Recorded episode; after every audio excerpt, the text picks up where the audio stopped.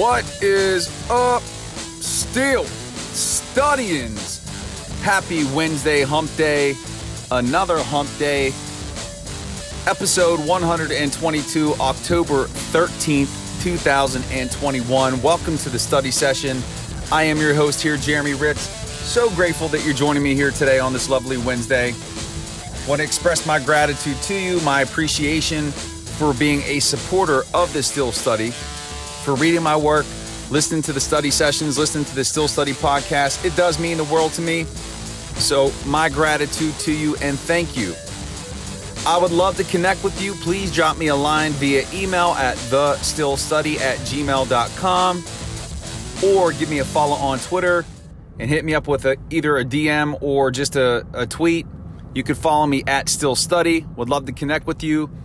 And every Saturday now, I am doing my Saturday Steelers mailbag where I get your questions on the show, get a chance to respond to what you're curious about.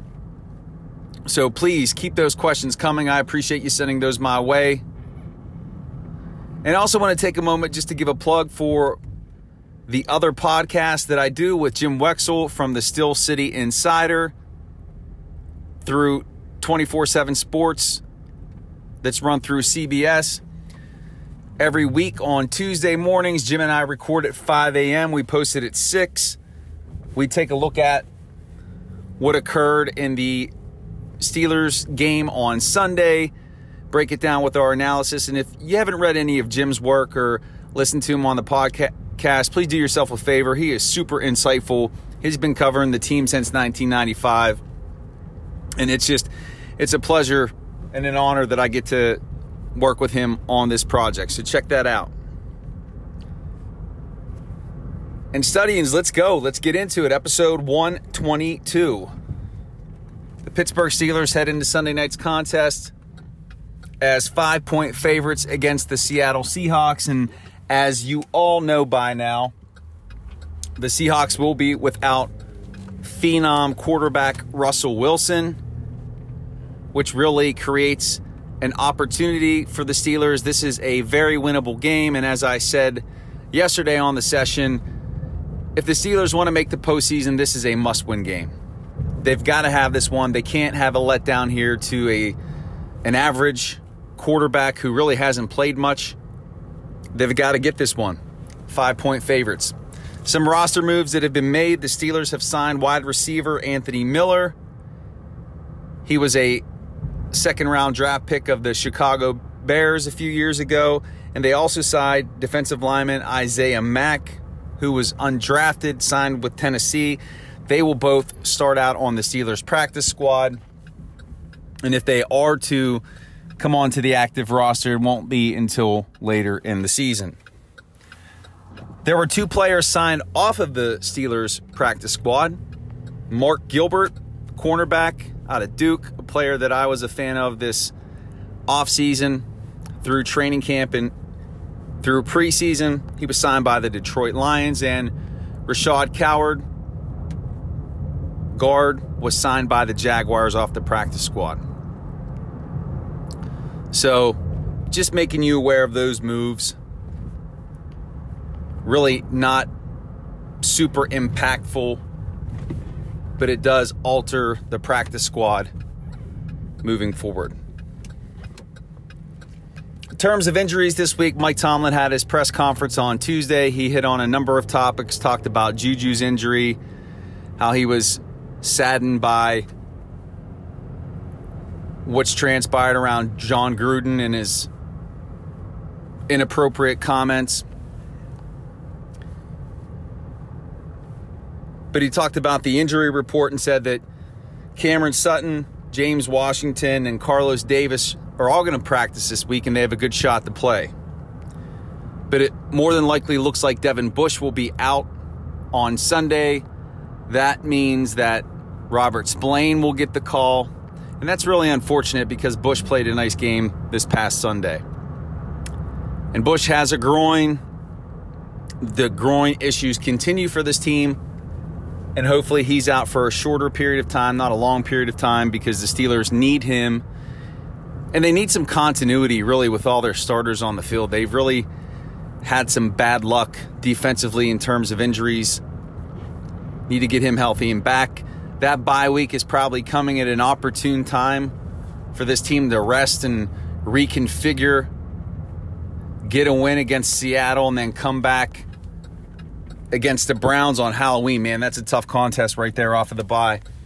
And really start the second part of the season off strongly and with some continuity.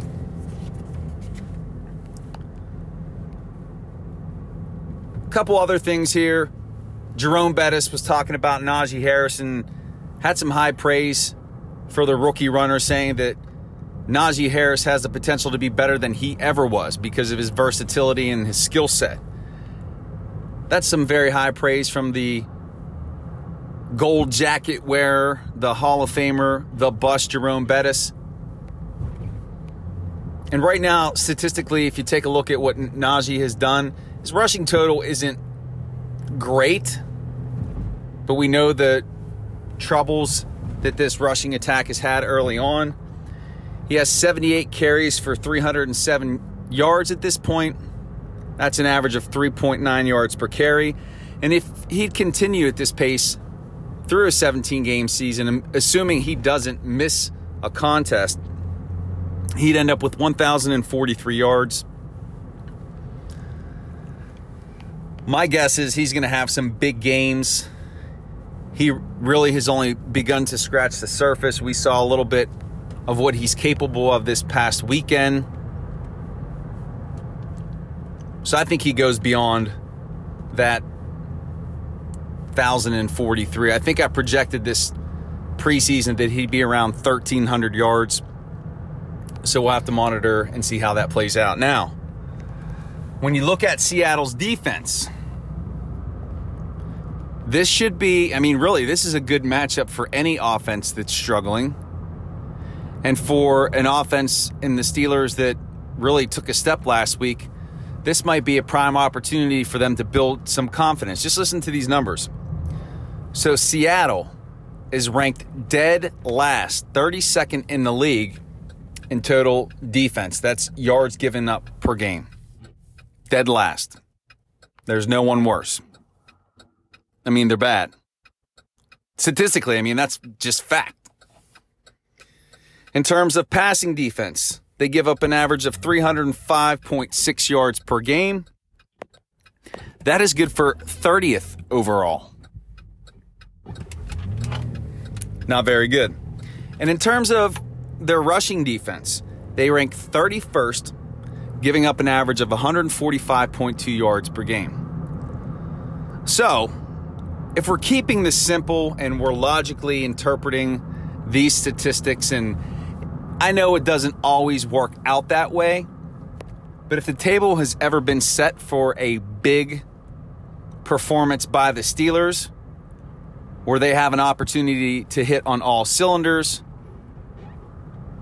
to really build some confidence and regain some swagger, I think this is the game because even on the other side of the football, they're catching a break because Russell Wilson is not going to be playing. They get Geno Smith. And let's be honest, Geno Smith, and I don't mean this negatively about him, but he's he's an average quarterback. So the table is set. If the Steelers can come in, play their game, this could be one of those games that you get to enjoy. You're not on the edge of your seat. You're getting to see some playmakers make plays. You're getting to see some of the depth, get some experience. That's what this game should be. If only it were that easy, right? Typically, these are the types of games where we get the the stinker, the clunker. But it, it shouldn't go that route. This should be a confidence booster, builder, uplifter for the squad. And that 145.2 yards rushing given up per game, this could be an opportunity for Najee Harris to go off. I keep having these visions of Harris having a 200 yarder, 200 yard game this season.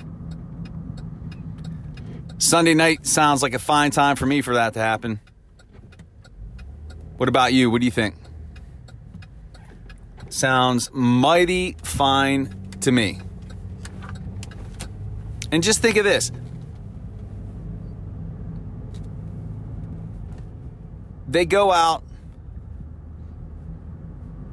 they smack Seattle, get a big win, build confidence, go into the bye, get healthy. They're still going to be doubted because the argument's going to be, well, they haven't beat they haven't beat anybody in their last two contests. They beat the Broncos. They beat Seattle. But we know back in that first game of the season, they beat a high caliber quality team in the Buffalo Bills. The talent is on this team. If they get this win against Seattle, I guarantee you Cleveland's going to be a little bit nervous. And oh, yeah, do you remember that playoff game? That wild card embarrassment, that debacle?